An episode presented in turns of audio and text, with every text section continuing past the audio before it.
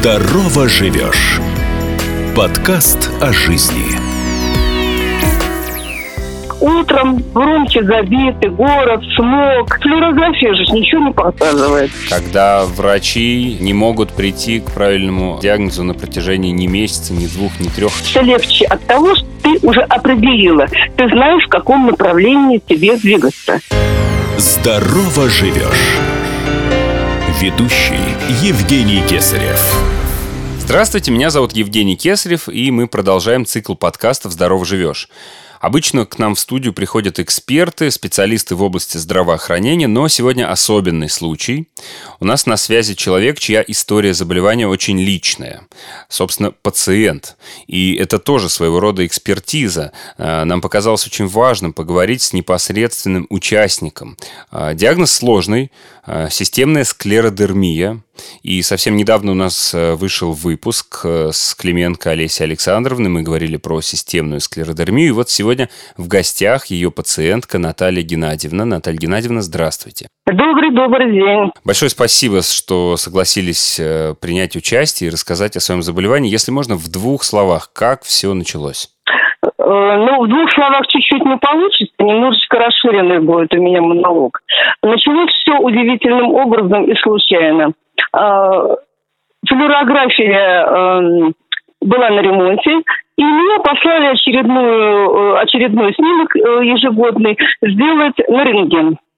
Сделали рентген и увидели фиброз легких. Вот, собственно говоря, вот с этого случайного снимка и началась моя история. А когда это было? И это был где-то 19 год. 2019 год. То есть вы чувствовали себя абсолютно здоровой? Нет, я не могу сказать, что я абсолютно здорова была, потому что все-таки я уже э, категория такая немолодая. Вот. Ну, так вот периодически какое-то было подкашливание. Ну, обращаясь к врачам, врачи говорили, ну, что вы хотите? У москвичей у всех утром громче забитый город, смог и так далее, и так далее. Флюорография же ничего не показывает. Да, ничего не показывает. А тут, понимаете, случайный был рентген, угу. и сразу фиброз легких. После фиброза легких сделали компьютерную томографию, которая и подтвердила действительно диагноз фиброз легких. Я начала обследоваться, потому что вот это подкашливание – которые особо не обращали внимания, а, как только начала на него обращать внимание, оно как бы началось усиливаться. А может быть, время пришло, угу. а может быть, сопутствующие факторы какие-то были.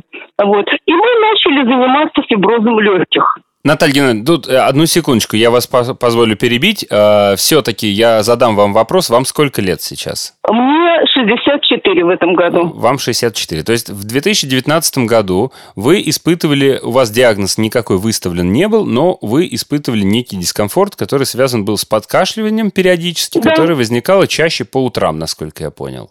Да, чаще по утрам, но, но я хочу добавить, при этом я стояла на учете давным-давно у ревматолога с суставными болями, абсолютно во всех суставах, и в том числе с опухшими руками, угу. на которые никто не обращал внимания. И так, получается, у меня параллельно ей двигались. Я стояла на один концертном учете у ревматолога. А, она делала мне назначение, направляла периодически на те же самые КТ, обследования и боли суставные. И параллельно появился а, вот этот фактор фиброз. И нужен был какой-то толчок, чтобы они совпали в одной точке для постановки диагноза. А на учете у ревматолога вы э, сколько, вле... Э, сколько времени находились до этого? На учете ревматолога, вот, э, вот если вот так вот опускаться в мою как бы юность, то очень давно, с 90-х годов, с 30 с лишним лет. Потому что вначале коленки болели, потом там болели локти, потом когда там какие-то эпикондилит там был, потом куча всего было, понимаете? И вот это поражение суставов, оно присутствовало на протяжении, вернее, меня сопровождало на протяжении всей жизни. Угу. Угу. И вы говорите, что вас периодически направляли на дообследование, на обследование, да, вы сдавали какие-то да. анализы, и там прозвучала компьютерная томография. Вы тоже ее делали, получается? Много делала, э, много раз. И компьютерную томографию сделала, и рентгены всех суставов. Задача врача была, как я поняла, нашего районного, только отделить, артрит это либо артроз. Потому что, как она говорила, если артрит мы будем лечить по одному алгоритму, угу. если это артроз, мы будем лечить по совершенно другому протоколу. И в какой-то момент она все-таки определилась с диагнозом? Нет, она не определилась с диагнозом. Но вы же терапию получали. Она так и не определилась с диагнозом. Определилась с диагнозом чисто случайно другой доктор, к которому я попала ища спасения от фиброза легких. Да-да-да, сейчас именно... мы перейдем к этому моменту. Да, я просто хочу понять, э, что э, вот по поводу артрита или артроза э, вы не получали терапию, получается, никакую. Вы знаете, я получила, получала терапию какого характера? Противовоспалительную пила и э, мазала мазями противовоспалительными. Все. Хорошо, тогда давайте в 2019 снова вернемся. После того, как вы э, сделали КТ, и врач увидел изменения в легких, которые не видели раньше, э, вам выставлен да. был диагноз, который как назвали? Вы знаете, меня направили в 57-ю больницу на обследование, потому что наша врач не согласилась с диагнозом. Она сказала, что это элементарный хронический бронхит – вот. И я настояла на госпитализации. А не согласилась-то вот. она с каким диагнозом, еще раз? А, фиброз. Фиброз легких. Фиброз легких, она с ним не согласилась. Да. Это все было у нас, да, в районе, поэтому я из района попыталась выйти, расширить, как говорится, свой оперативный простор. Что я и сделала. Так. И в результате, я не буду вот все вот эти м, описывать свои э, хождения по мукам, да, угу. потому что это у меня заняло год с лишним. Угу. Плюс, правда, почему так долго, мы попали в пандемию как раз. Угу, К сожалению, угу. я попала в 57-ю больницу, и она закрылась на пандемию. Угу. И я сделала обследование в 83-й больнице уже частным образом, потому что все было закрыто, и я была последняя практически пациентка, понимаете? Мы попали в локдаун. И когда бронхи, все бронхо вот эти вот скопии, э, они все подтвердили в двух больницах, все, все диагнозы врачей, закрылись полностью все поликлиники. И угу. я смогла только в октябре 2020 года найти доктора, который занимается фиброзом легких, Макарьянц Наталья Николаевна, она зав. отделение в НИИ э, туберкулеза. И попав к ней на прием, это первый врач, который посмотрела на мои руки и сказала, а давайте-ка мы проконсультируемся у ревматолога. А я говорю, вот целая папка ревматолога приемов. Она говорит, нет, у вас, говорит, заболевание фиброз легких, оно коррелирует, я, говорит, боюсь, что с системным заболеванием ревматологического характера.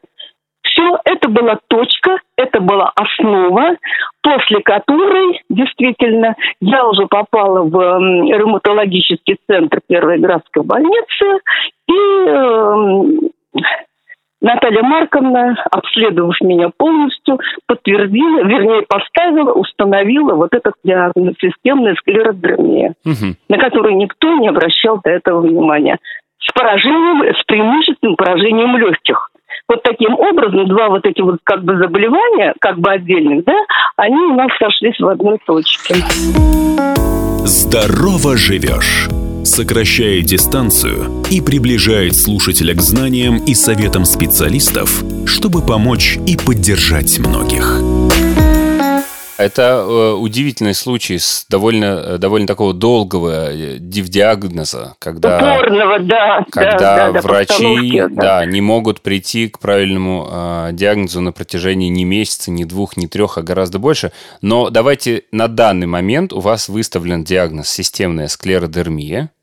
И правильно выставленный диагноз – это уже, э, ну, как минимум половина э, на пути к успеху. Вы сейчас какое лечение получаете и как себя чувствуете, и чем ваша жизнь отличается от э, вот той, как, которая была до постановки диагноза? Да, ну вот если сравнить и после, во-первых, когда мы приходим э, к какому-то завершающему, пусть даже промежуточный вот это вот э, завершающий этап, уже становится легче от того, что ты уже определила, ты знаешь, в каком направлении тебе двигаться. Во-вторых, проще уже было и врачам, и пульмонологу районному, и районному э, ревматологу, потому что когда диагноз поставлен консилиуме врачей, им тоже проще следовать в этом русле. Поэтому э, я пролежала в стационаре, Первоградской больницы в ревматологии, вот именно с этим э, диагнозом. Мне подобрали терапию и начали делать капельницы. И вот я сейчас прохожу, да, плюс сопутствующую терапию э, медикаментозную назначили, вот, плюс э, режим отдыха, режим лечения, э, комбинация всего вот этого, э, то, что теперь составляет э, этапом моей жизни. И я теперь прохожу э, Медикаментозное лечение, вот уже четыре капельницы сделала, осталось две. Медикаментозное лечение. И надо сказать, что тактически, тактически почувствовал себя гораздо лучше. В чем это заключается? Да, в чем заключается и в чем и, и что было хуже? Что было хуже? Хуже было ритм жизни был практически на нуле. Что Я это значит? теряла Поясните. жутко вес. Очень теряла вес. Мгм. А, были отеки лица, губ, рук. Я не могла э, взять ложку в руки. Были отеки на ногах.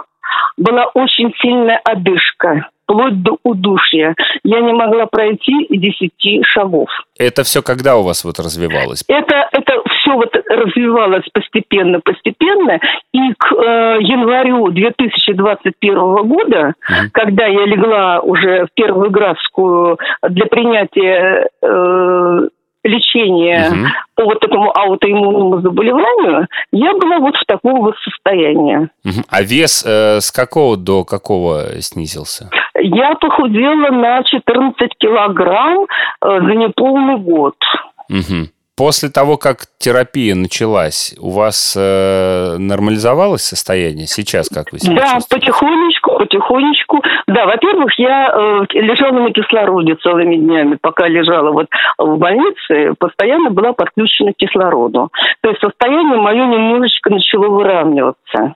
Я получала там медикаментозно сбалансированную терапию. Я начала там прием, эм, э, вернее, мне начали капать э, препараты определенные. То есть я выписалась, когда из больницы, в принципе, я уже была, я могла сесть в такси э, и дойти до такси своими ногами, поддерживать разговор и живой интерес.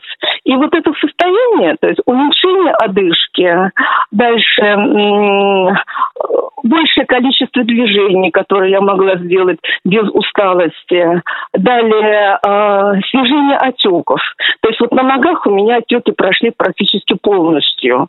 На лице стали с каждой капельницей у меня э, стали все меньше и меньше э, видимость э, внутренних и, и внешних отеков. Я начала сжимать почти в кулак пальцы. Для меня, конечно, это победа и большое завоевание на сегодняшний день. На ваш взгляд, что самое главное э, вот нужно донести до всех людей, которые столкнутся с этой проблемой э, впервые? И вот вы, как человек уже, который прошел все эти э, трудности, связанные с постановкой диагноза, с первыми симптомами, что вы можете пожелать и на что обратить внимание, самое главное? Вы знаете, э, можно сказать коротко, но это будет не совсем корректно. Я скажу немножечко подлиннее, но дипломатичнее. Не останавливаться в поисках причин возникновения своих болезней. Тупик в одном направлении, иди, двигайся дальше. Ищи своих врачей. Потому что нет у нас всезнаек. Все мы люди и специалисты разные.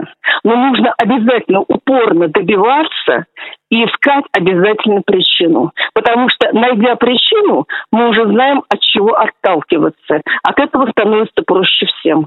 и врачам, и пациентам.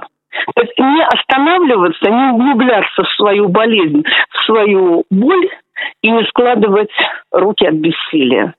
Да, спасибо большое, Наталья. Я думаю, что это был полезный совет. И вы знаете, мы всегда советуем не заниматься самолечением. И вот э, сегодня такую необычную окраску приобретает этот совет, потому что, безусловно, самолечением заниматься нельзя, но вот найти своего врача, а это значит немножко разбираться в своем заболевании. А, кстати, еще такой вопрос, Наталья Геннадьевна, скажите, а коронави... да. коронавирусная инфекция коснулась вас или нет? Вы знаете, я э, с возрастом уже э, как там люди, которые неведомо подвержены, там, плюют э, три раза, да, то есть становлюсь подвержена этому. Поэтому, извините, в микрофон, фу, фу, фу, милого. Да. Да. Пока все миловало. Ну и пусть так продолжается дальше. Наталья Геннадьевна, вам большого спасибо. Э, здоровья и большое спасибо за то, что поделились своей историей. Да, спасибо вам за интерес ко мне. До свидания. Да, всего хорошего. Это был подкаст «Здорово живешь». Слушайте наши выпуски, будьте здоровы и не занимайтесь самолечением. Здорово живешь. Оставайтесь с нами.